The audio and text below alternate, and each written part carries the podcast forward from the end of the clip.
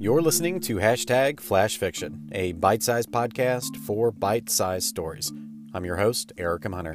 Today's story comes to us from Twitter user Sifa. and follow them at Sifa7. It's called a torus. You mean it's a donut? Why didn't you just say so? What if if you cut it? In the middle, you have two smaller ones if you join the ends. Around its length, two of the same length. Again, donuts. Just call it that, not hard. What are your thoughts on this story? You can leave me a message on Twitter at FlashFiction4, or you can leave a voice message right in your Anchor app. If you would like your writing to be considered for this podcast, email me at hello at ericmhunter.net, or you can just tag me on Twitter.